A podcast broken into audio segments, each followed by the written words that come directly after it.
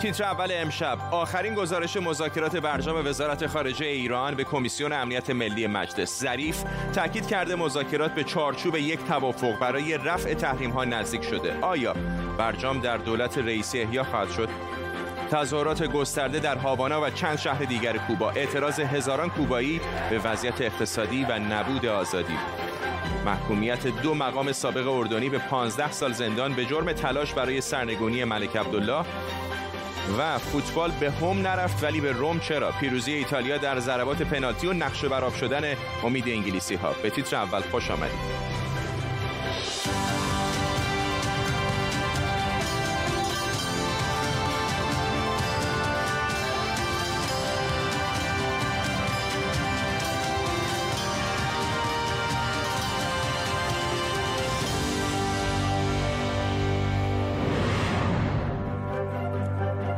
سلام به شما. محمد جواد ظریف وزیر خارجه ایران 22 دومین و آخرین گزارشش رو درباره روند اجرای برجام و مذاکرات وین به کمیسیون امنیت ملی مجلس ارائه کرده. ظریف تاکید کرده که در مذاکرات وین طرفین به چارچوب یک توافق محتمل برای رفع تحریم ها نزدیک شدند. به نظر می‌رسه که حالا سرنوشت تحریم ها و مذاکرات وین به دولت ابراهیم رئیسی سپرده شده. در طول برنامه با تیمی از کارشناسان خبرنگاران این موضوع و خبرهای دیگر رو بررسی می‌کنیم. پیش از همه بریم سراغ بهروز بیات مشاور پیشین آژانس بین‌المللی انرژی اتمی از وین. آقای بیات نمی‌دونم چقدر این گزارش رو مطالعه کردید. به نظر می‌رسه که به یک چارچوب اونطور که وزیر خارجه ایران میگه رسیدن و دیگه تنها در واقع نقطه‌های کوچکی باقی مونده که طرفین در تهران و واشنگتن باید سرش به توافق برسن. نه به نظر من مشکلات اساسی هنوز پاورجان. آقای ظریف می‌گوید که در مورد اقتصادی تحریم های اقتصادی به توافق رسیده اونم کاملا قابل رویت و قابل پیش بینی بود که همچین چیزی ممکنه.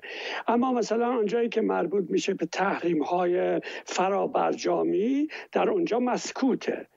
حتی اکثر میگه که تحریما بر ضد بیت رهبری و سپاه پاسداران برداشته میشن. در مورد اون بقیه ساکت میمونه. و مشکلات در واقع در آنجاها نهفتن. علاوه بر این در بخش تکنیکی آنچه که غربی ها از جمهوری اسلامی می‌خوان که به برجام اولیه برگرده اینه که در بخش تکنیکی پیشرفتهایی رو که کرده تا اونجایی که ممکنه به عقب برگردونه. یعنی این همه مشکلاتی هم که وجود دارن. به آسانی نیست به نظر من. کاری که آقای ظریف کرده در واقع یک دفاع از کارهای خودشه که در واقع کارهای خودش هم نیست. چیزهایی که آقای خامنه براش تعیین کرده و این انجام داده حالا از این لحاظ مورد حجوم و حمله همه جانبه است و در واقع اصل این گزارشش دفاع از خودشه که بگوید ما برجام خوبی برگزار کردیم و شما یه جوری به همش زدید. و یک جایی هم حتی در برای الان حتی اشاره می‌کنه به اقدامات اخیر که اونا هم مزاحمت برای برجام ایجاد کردن. خروج از پروتکل الحاقی یکیشه که با اون تصویب نامه مجلس. یعنی کاملا روشنه. می‌خواد از خودش دفاع بکنه و در واقع چیزی رو نشون نمیده. نشون نمیده که واقعا مذاکرات واقعا مشکلاتشون رفت شده. آقای بیات همین اختلافاتی که حالا میگید ایان هست در حتی همین گزارش چقدر فکر می‌کنید این احتمال وجود داره که پاشنه آشیل ترمیم برجام و بازگشت به توافق هسته‌ای بشه؟ خب به نظر من هستم. مشکل بزرگ اینه که جمهوری اسلامی با از برنامه هستیش الان استفاده از غنی سازیش به طور مشخص استفاده کرده برای یک اهرام فشار. و غربی ها طبیعتا می‌خوان اصلا علتی که دوباره می‌خوان به برجام برگردن که این حربه رو ازش بگیرن یا اگر یک کاردیه کندش بکنن. و این چیزیه که جمهوری اسلامی با آسانی بهش تن نخواهد داد. از این نقطه نظر آنچه که آقای ظریف توی این گزارشش می نویسه به نظر من تا حدودی خوشبینانه است که اینکه مثلا غربی ها توافق بکنن که جمهوری اسلامی سانتریفوژ های پیشرفتش رو نگه داره. مثلا برای نمونه که مطرح کرده. از این لحاظ مشکل اساسی به نظر من هنوز پا جاست کاری که آقای ظریف کرده همجور در واقع جمع بندی می‌کنم دفاع از خودشه به اضافه تکرار یک سری چیزهای که بارها و بارها در مورد برنامه هسته ایران تکرار شده که حالا قنیسازی رو نگه داشتیم حفظ کردیم معلوم نیست برای چی به درد چی باید بخوره. آب سنگین را حفظ کردیم معلوم نیست اون برای چی باید به درد بخوره. در واقع در چارچوب جمهوری اسلامیه اما در این حال دفاع از خودش با توجه اینکه به شدت تحت هجوم از طرف داخل کشور همه جبه های مختلفه. ممنونم از شما. بهروز بیات مشاور پیشین آژانس بین‌المللی انرژی اتمی از وین اتریش با ما در خبری مرتبط با کرونا در ایران در حالی که آخرین آمار رسمی جانباختگان کرونا در 24 ساعت گذشته افزایش زیادی داشته و 182 نفر اعلام شده در ایران سامانه برای ثبت نام افراد بالای 65 سال برای نوبت دهی واکسیناسیون آغاز به کار کرده. کمیسیون بهداشت و درمان مجلس شورای اسلامی هم امروز از وزارت بهداشت خواسته که درباره واردات واکسن اقدامات جدی انجام بده و در زمینه تولید و واردات هم شفاف سازی بشه. اما در زیر ذره امشب آیا اگه متولد چین بودید الان واکسن زده بودید؟ اگر اقامت ترکیه یا زیمبابوه رو داشتید چطور؟ اگر ساکن ایران هستید و هنوز واکسن نزدید قرار کی واکسن بزنید؟ امشب در زیر ذره ببینیم کی واکسن زده و کی نزده.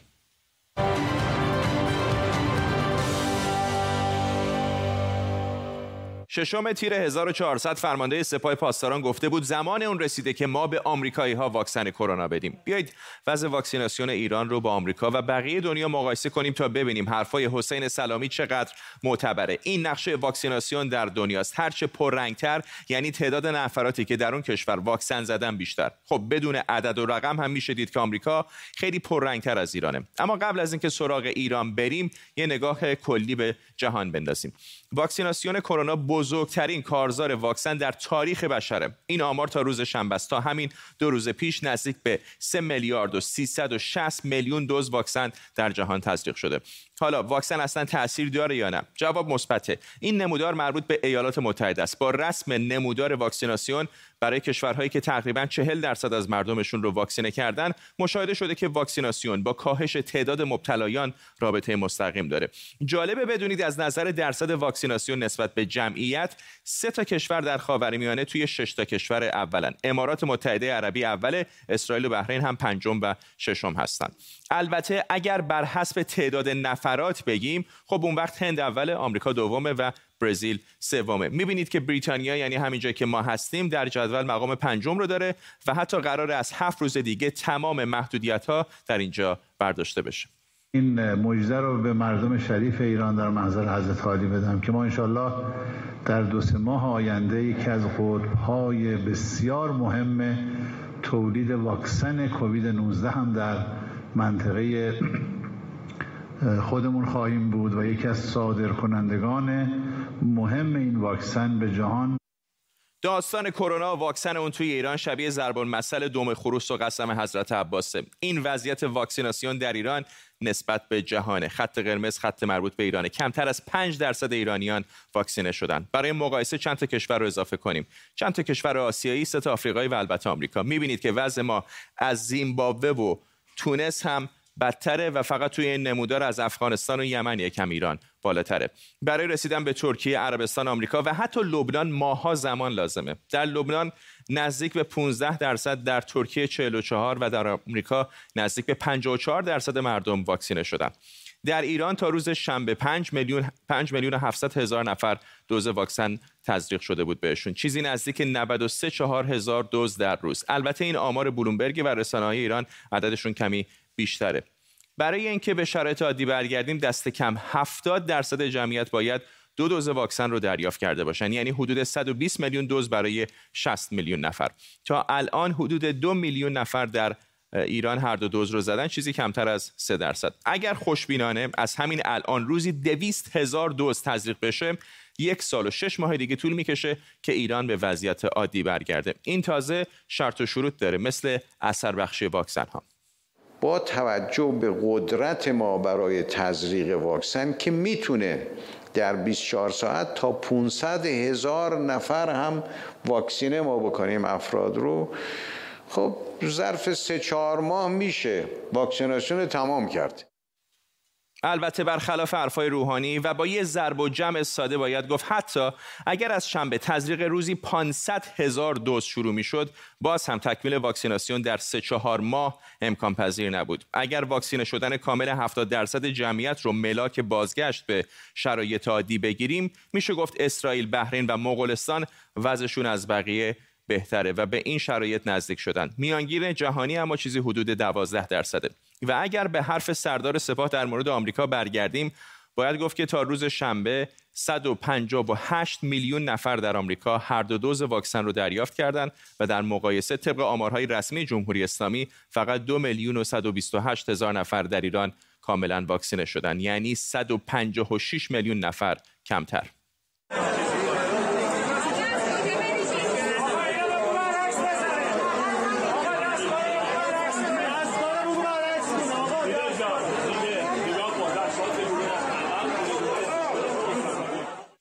این تصاویری که دیدید مربوط به کسانی بود که برای تزریق واکسن به مرز ایران و ارمنستان رفتن. این نقشه پشت سر من وضعیت کرونا رو در روز 18 تیر نشون میده. 143 شهر در وضعیت قرمزم و نقطه کم خطری هم روی نقشه قابل مشاهده نیست. بلیت 20 میلیون تومانی ارمنستان تور واقعی یا تقلبی ترکیه برای واکسن کرونا بازار سیاه و پارتی بازی برای دریافت واکسن همه نشان از حکمرانی حکومتی داره که در انجام وظیفه اصلیش یعنی حفظ جان و امنیت مردم ناتوانه و حالا مردم ناگزیر برای امنیت جانشون به بیرون مرزها چشم دوختن.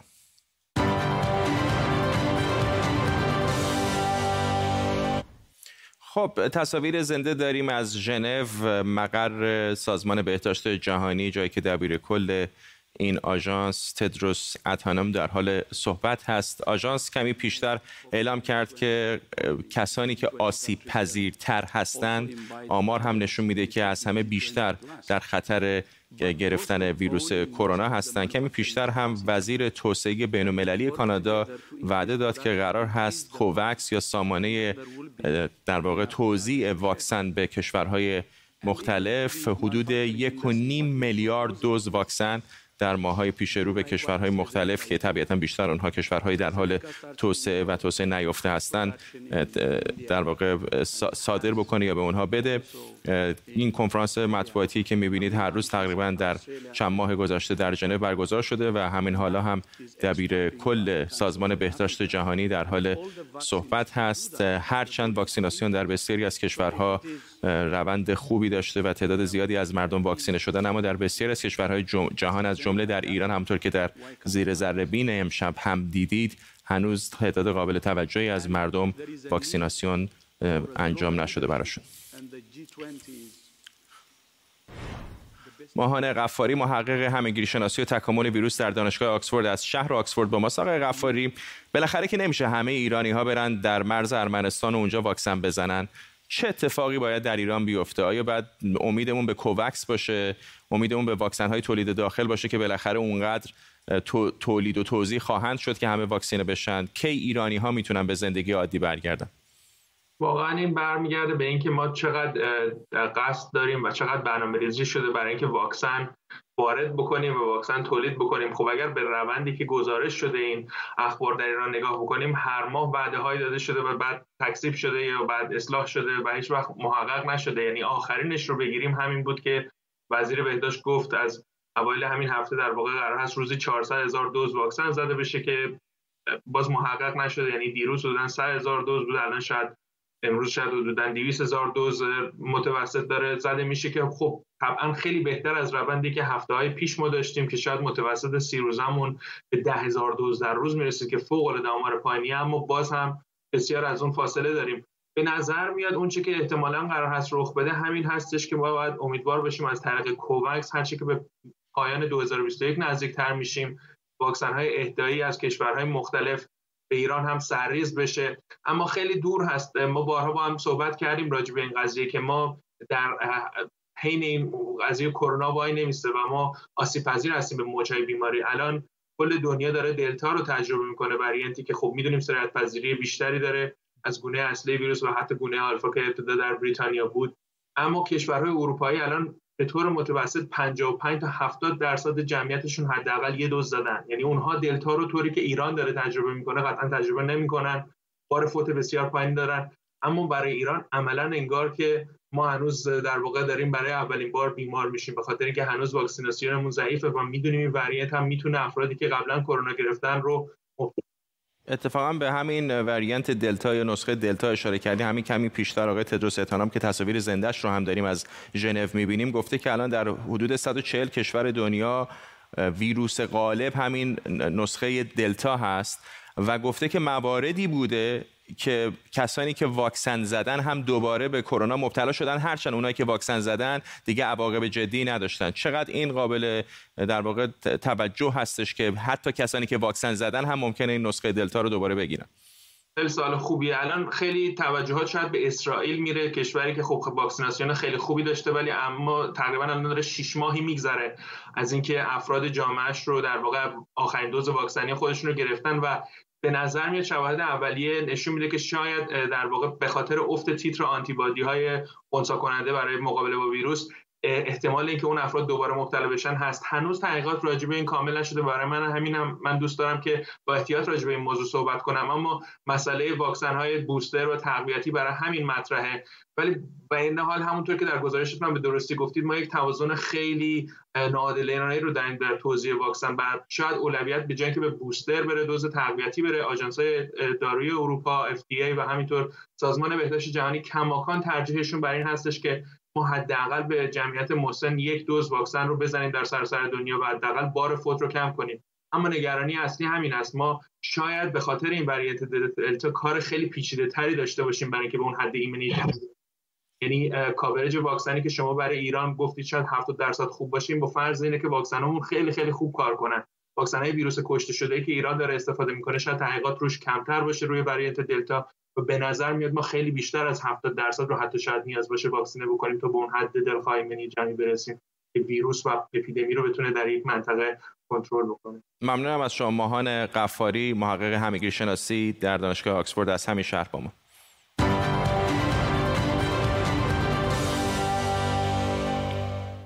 مقامات امنیتی افغان از منفجر کردن چند پاسگاه در ولایت غزنی توسط نیروهای طالبان خبر دادند. ساکنان محلی میگن طالبان از مردم به عنوان سپر انسانی استفاده می‌کنه. پیشتر یکی از مقامات امنیتی افغان از ناممکن بودن استفاده از حملات هوایی و توپخانه علیه طالبان به خاطر استفاده این گروه از مساجد خبر داده بود. همکارانم امان فرهنگ از کابل و جواد همدانی از اسلام آباد با ما هستن. با همکارم امان در کابل شروع می‌کنم. اول یک تصویری به ما بده در مورد این وضعیت گسترش و نفوذ طالبان در افغانستان. چون گزارش های متعددی هست بعضی جا میگن تا 80 درصد بعضی دیگه میگن نه اینطور نیست. طالبان بسیاری از مناطق رو اگر هم کنترلش رو به دست گرفته خیلی کوتاه مدت بوده. واقعا چه اتفاقی داره در افغانستان میفته حمله های طالبان در بیشتر نقاط افغانستان ادامه داره. هرچند فسادی تشخیص دشوار است. نه حکومت افغانستان و نه طالبان.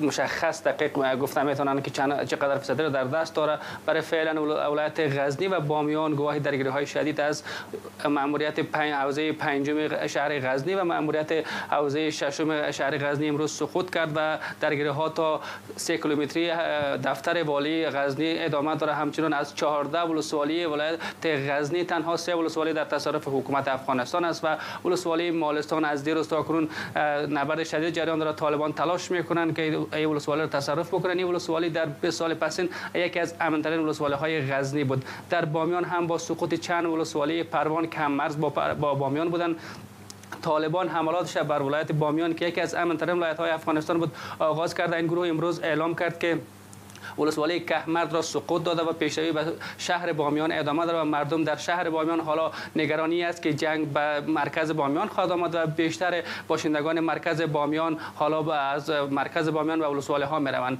امروز معاون نخست رئیس جمهوری افغانستان املا صالح در یادداشت از تحولات اخیر افغانستان گفت که یکی از دلیل کلان سقوط ولسوالی ها جابجایی ناسنجیده نظامیان ارتش و نهای امنیتی افغانستان در محلات و ولسوالی ها بوده. او اشاره کرد که در کنار ده ها دلیلی که وجود دارد ورساله ها سقوط کرده. یکی از این دلیل هایی بوده که نیروهای امنیتی افغانستان صدها حضور ضعیف در ضعیف داشته و نتونسته که نقاط را حفظ بکنن به همین منظور تلاش می‌کنن که در روزهای آینده پلان گذاری بکنن و نقاط را شناسایی بکنن و عملات بر طالبان اثر بگیرن جواد خیلی از این نقاطی که طالبان به دست گرفته ولسوالی های مختلف ولایت های مختلف مناطقی هستند که در همسایگی افغانستان با کشورهای دیگه هستن مثل ایران مثل تاجیکستان. تاجیکستان ابراز نگرانی کرده حتی از روسا کمک خواسته. و مرز مهم افغانستان با جایی هستش که تو در اون هستی پاکستان. و می‌دونیم که بارها افغان ها پاکستان رو متهم کردن که کمک می‌کنه به طالبان. الان اسلام آباد چطور داره این تحولات رو دنبال می‌کنه؟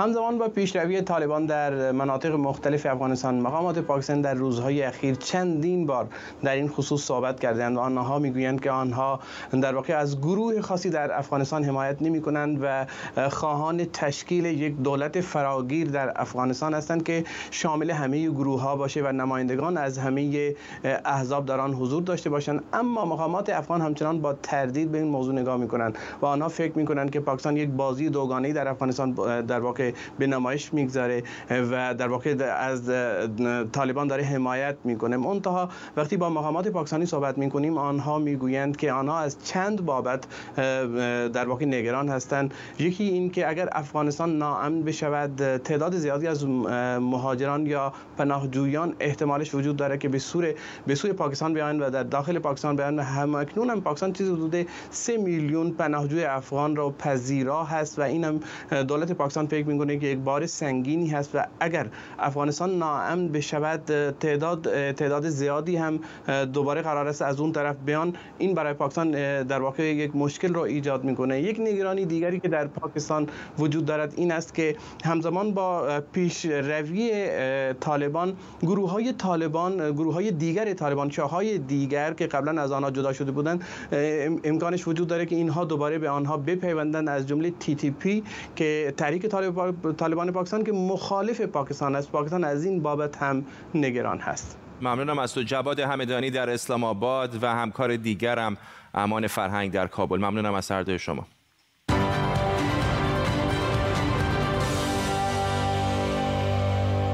بیننده تیتر اول دوشنبه هستید. نگاهی بندازیم به سرخط خبرهای مهم تیتر اول امشب. وزارت خارجه ایران در آخرین روزهای کارش گزارشی به مجلس ارائه کرده و در اون به وضعیت مذاکرات برجام و موانع تحققش پرداخته در این گزارش ابراز امیدواری شده که در فضای جدید سیاسی ایران مذاکرات هسته‌ای در وین به نتیجه برسه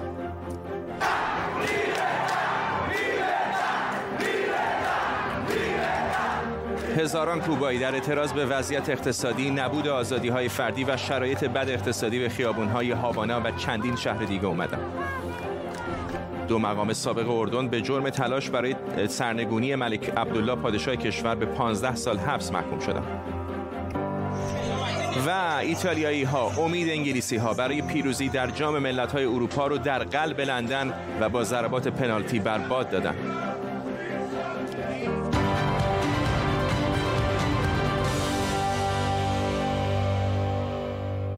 آزادی آزادی. این شعاریه که هزاران کوبایی نه تنها در پایتخت بلکه در چند شهر دیگه علیه حکومت سر دادن و به فقر و فلاکت اقتصادی اعتراض کردن چیزی که در چند دهه اخیر بی سابقه بوده.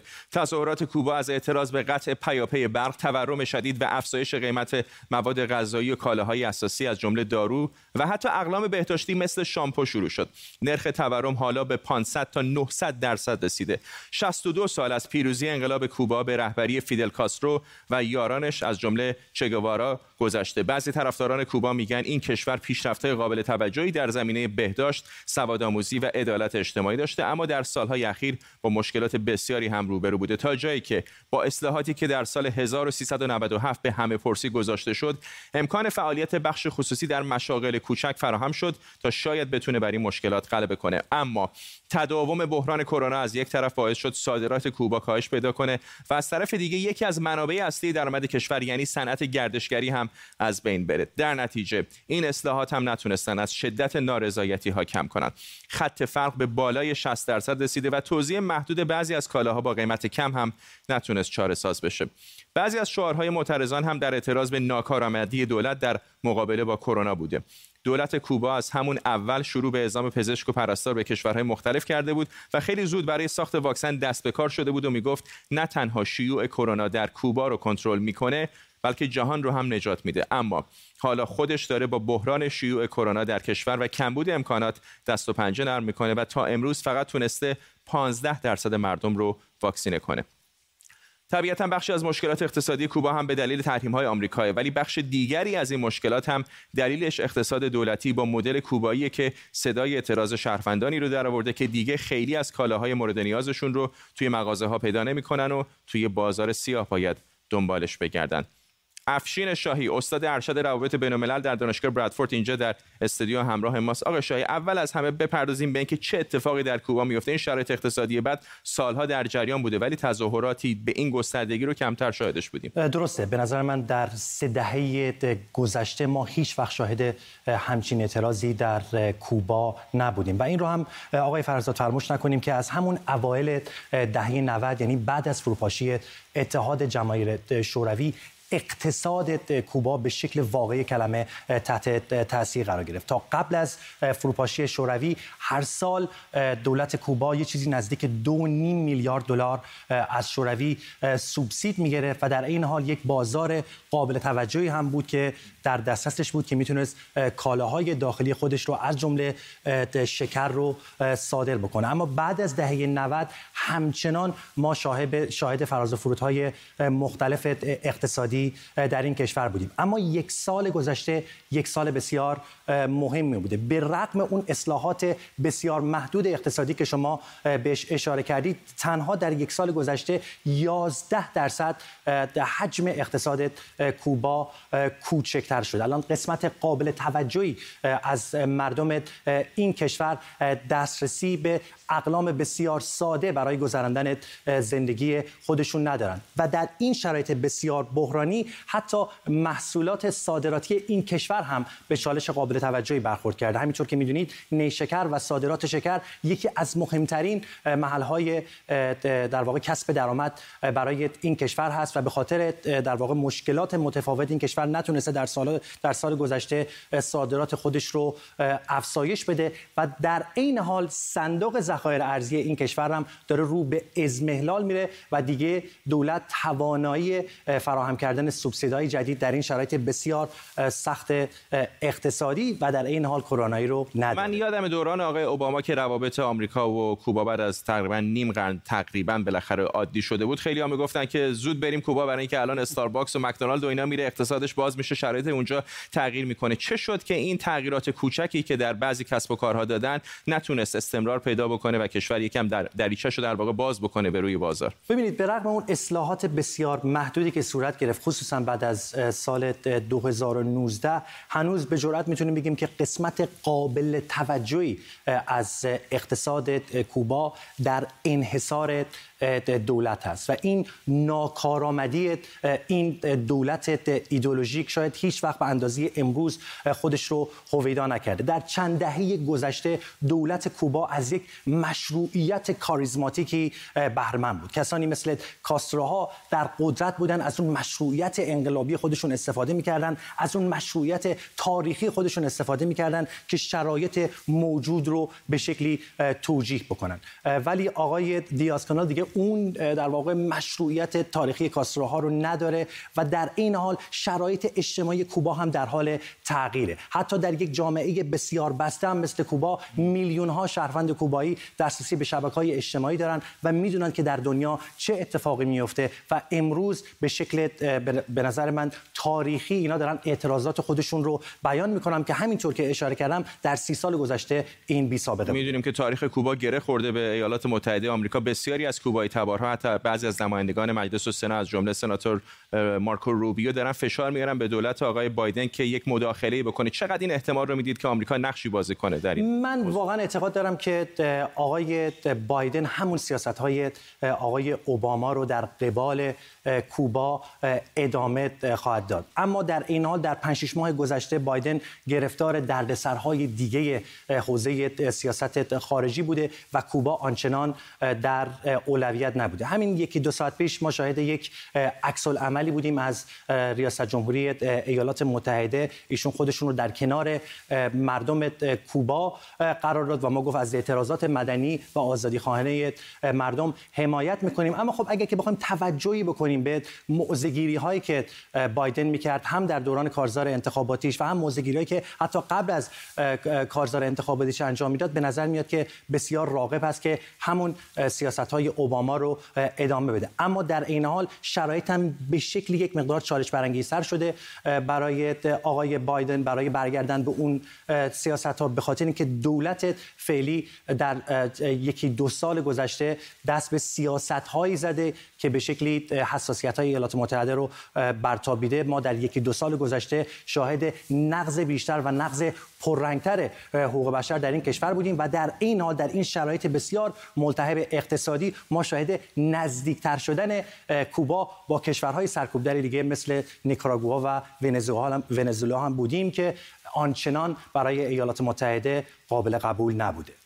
می‌دونیم که کوبا برخلاف بعضی از دیگر کشورهایی که بهش اشاره کردید مثل همین ونزوئلا یا ایران شاید در داخل سیاست آمریکا اهمیت بیشتری داشته باشه چون بسیاری از آمریکایی‌ها خودشون کوبایی تبار هستند فکر می‌کنید فشار اونها فشار همین آدمای مثل مارکو روبیو می‌تونه تغییر ایجاد بکنه در روی کرده آقای بایدن؟ من مطمئنم شما در اینو در اخبار دنبال کردید که اعتراضات مدنی مردم کوبا به شهر میامی هم رسیده. چون یک جمعیت قابل توجه کوبایی تبار در این شهر زندگی می‌کنه و این اقلیت کوبایی در 60 سال گذشته از اهمیت ویژه‌ای برخوردار بوده و با اون قدرت لابیگری که داشتن در 60 سال گذشته سعی کردند که مانع یک راپراچمان و نزدیکی سیاسی بین دولت ایالات متحده و کوبا بشن.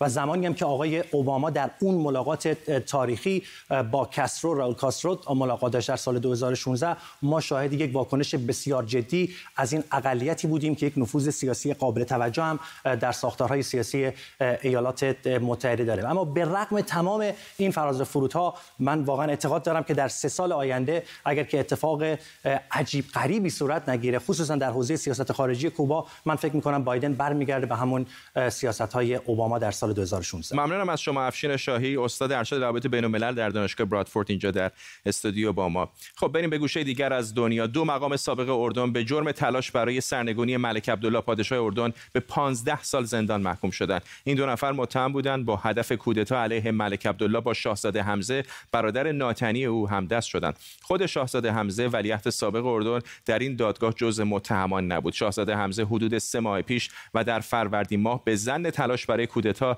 تحت بازداشت خانگی قرار گرفت و در رابطه با این کودتای نافرجام هم حدود 20 نفر بازداشت شدند. علی سعدزاده تحلیلگر مسائل خاورمیانه از فرانکفورت با ماست. آقای سعدزاده 15 سال حبس گرفتن اما خود شاهزاده حمزه اتهامی متوجهش نیست. به نظر میاد ملک عبدالله می‌خواد یه جوری داستان رو خاتمه بده. اینطور نیست؟ بله اصلا بعد از همون روزی که اینها دستگیر شدن ملک عبدالله اعلام کرد که فتنه فتنه هم در کشور اردن هم معنی اختلاف بین برادران هست. فتنه پایان یافته. ولی در این حال این دو نفر به هر حال دو نفر بسیار مهم هستند آقای باسم عوضالله ایشون یه روزی وزیر دارایی بوده وزیر برنامه ریزی بوده پاسپورت عربستان سعودی هم داره پاسپورت آمریکایی هم داره پارو تحصیل دانشگاه های انگلستان و آمریکا هست. خانوادهش در آمریکا زندگی می‌کنه. رئیس دفتر پادشاه بوده. یعنی که آدم بسیار مهمه. و آقای حسن بزید نفر دوم اصلا جز اعضای خانواده سلطنتی هست. و این دوتا ظاهرا داشتن سعی می‌کردن که اینجوری که اتهاماتی که علیه اینها مطرح شده ظاهرا سعی می‌کردن که برای شاهزاده حمزه که مدتی هم در حصر خانگی بود از سران قبایل بیعت بگیرن تا با پشتیبانی از این سران قبایل بتونن یک به اصطلاح کودتا یا اون چیزی که در عربی بهش میگن انقلاب علیه پادشاه اردن انجام بدن. ولی گویا اینها مدت ها مورد به تعقیب یا نه تغییر بلکه مورد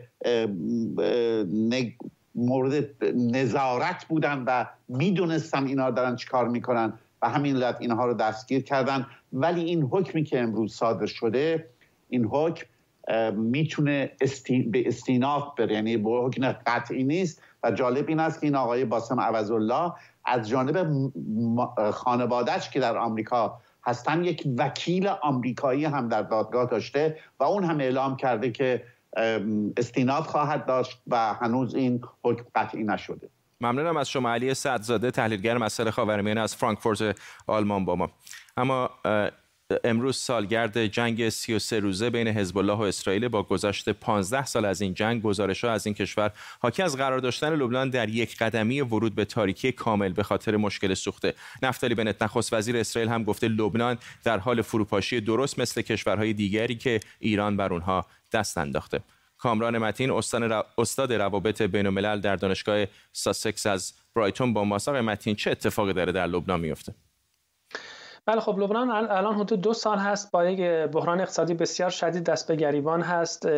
ریشه اصلی این بحران در سقوط ارزش پوند لبنان هست که حدود 90 درصد ارزش خودش را از دست داده. اقتصاد لبنان به صورت بسیار گسترده متکی به واردات هست به این دلیل. کاهش ارزش این ارز کاهش ارزش ارز لبنان باعث شده که واردات مختل بشه. بانک ها امکان وام دادن ندارن. در نتیجه اقلام ابتدایی هم کمیاب هست یا برای مردم عادی قابل خرید نیست به طوری که سازمان ملل میگه که حدود 77 درصد از مردم لبنان مشکل دارند برای برای تهیه اقلام غذایی اولیه‌شون و بیش از 50 درصد هم به زیر خط فقر فرو رفتن. و به اصطلاح مشکل سوخت رو باید در کنار این دید و همزمان هم الیت سیاسی لبنان عاجز بودن یا نخواستن که به یک توافقی در مورد تشکیل دولت برسن و تشکیل دولت جدید و تعهد به اصلاحات اقتصادی شروطی هست که مؤسسات مالی بین‌المللی و کشورهای اروپایی تعیین کردن برای اینکه به لبنان در واقع وام بدن که اقتصادش رو از ورطه سقوط نجات بده. و در نتیجه این عدم تشکیل دولت و عدم اصلاحات اقتصادی که الیت سیاسی انجام ندادن به نوعی در چشم مردم لبنان ریشه اصلی مشکلات اقتصادی هست که الان در حال رخ دادن هست. آقای متین امروز سالگرد اون جنگ 33 روزه بین اسرائیل و حزب الله هم هست. وقتی الان وضعیت اقتصادی امروز لبنان و نقشی که حزب الله بازی می‌کنه رو می‌بینید و اون جنگ رو بهش باز میگردیم در این مدت چه چقدر در واقع حزب الله تونسته پای خودش رو محکمتر بکنه در زندگی لبنانی ها حزب الله لبنان از زمان آغاز جنگ در سوریه و پیوستن به این جنگ در کنار ایران و سوریه به, به طور تدریجی ولی به طور فزاینده ای در این حال محبوبیتش رو از دست داده. اتفاقا بسیار از مردم لبنان حتی در میان شیعان لبنان که به طور سنتی در واقع پایه اجتماعی حزب الله هستند وضعیت فلاکتبار اقتصادی فعلی رو بخشن نتیجه عملکرد حزب الله می‌دونن که یک نیروی نظامی مستقل از دولت رو اداره می‌کنه و در جریان جنگ هم خب باعث خرابی و ویرانی بسیاری شد در لبنان. اما در آن زمان حداقل حزب الله ادعا می‌کرد که حمله به اسرائیل که تلافی کرد اسرائیل و جنگ رخ داد به دلیل این بود که می‌خواستن زندانیان لبنانی آزاد بشن یا اون مزارع شعبا که لبنان حزب الله ادعا می‌کرد مال لبنان هست رو پس بگیرن. در حال حاضر همچین وضعیتی موجود نیست و در تظاهراتی هم که رخ داد در یکی دو سال اخیر یک سال و نیم اخیر به خصوص بعد از اون انفجار عظیم در بندر بیروت مردم معتقد بودند که حزب الله در واقع یک بخشی از این موزل بزرگی است که لبنان باش دست به گریبان هست و باید سلاحش رو زمین بگذاره و از تشکیل دولت حمایت بکنه با اون شرط و شروطی که تعیین کردن برای نخست وزیر سعد حریری که منتخب هست ولی نتونست دولت تشکیل بده این رخ بده و اصلاحات رو یک دولت تکنوکراتیک انجام بده که تا کنون حزب الله به همراه متحدینش با این مخالفت کردن. ممنونم از شما. کامران متین استاد روابط بین الملل در دانشگاه ساسکس از برایتون با ما.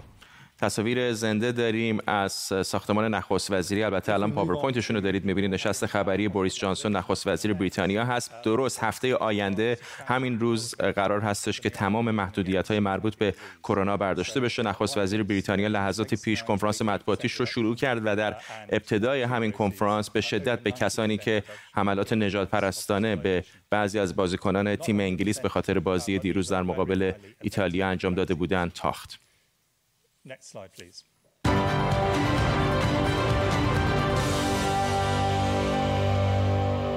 اما قبل از خداحافظی خب بالاخره بعد از یک ماه مسابقات جام ملت‌های اروپا ایتالیا قهرمان اروپا شد. دیشب در بازی فینال یورو 2020 نتیجه بازی در پایان 120 دقیقه یک یک مساوی شد و در نهایت در ضربات پنالتی این ایتالیایی ها بودند که برنده این دیدار شدند و برای دومین بار قهرمان اروپا شدند و به جای انگلیسی ها که شعار می‌دادن فوتبال به خانه برمیگرده اونها جام رو با خودشون به روم بردن.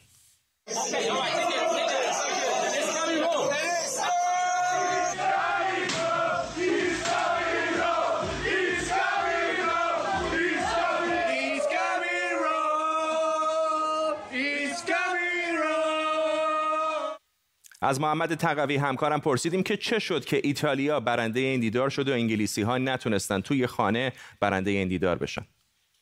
انگلیس باخت به دلیل اینکه تجربه لازم در این سطح از مسابقات نداشت و ایتالیا برد به دلیل اینکه به هیچ کس انقدر شانس نمیده که در واقع قهرمانی از دستش در بیاره. اما من واقعا باید به یه بازیکن تبریک بگم این شجاعت داشت که رفت حساس ترین پنالتی رو زد در واقع ساکا بود که یه بازیکن 18 ساله این شجاعت در اون شرایط داره که این پنالتی رو می‌زنه و واقعا باید بگیم که هر اتفاقی افتاد انگلیس باخت و ساکا در واقع این پنالتی رو دست داد. اما این بازیکن 18 ساله بود درس بزرگی به همه فوتبالیستای بزرگ دنیا داد که شجاع باشید تعویض ها و خراب کردن پنالتی ها توسط سه بازیکن باعث شد که بعضی ها در رسانه های اجتماعی و فضای مجازی به این بازیکنان حملات نجات پرستانه بکنند فدراسیون فوتبال انگلیس بوریس جانسون نخست وزیر کشور و حتی پلیس لندن هم به سرعت نسبت به این توهین های نجات پرستانه علیه بازیکنان واکنش نشون دادن و اون رو محکوم کردند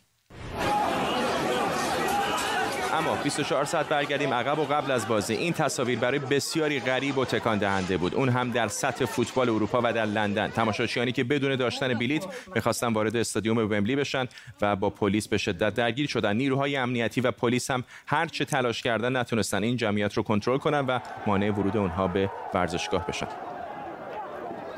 این تصاویری هم که تا لحظاتی دیگر می‌بینید وضعیت استادیوم ومبلی و زد و خوردها و کتک زدن هواداران ایتالیاست و بعد از اون وضعیت شهر لندن در ساعت پایانی شب که بسیاری امیدوار بودن تا صبح در اون جشن و شادی کنند و حالا انبوهی از زباله ها و خلوت و خالی مانده.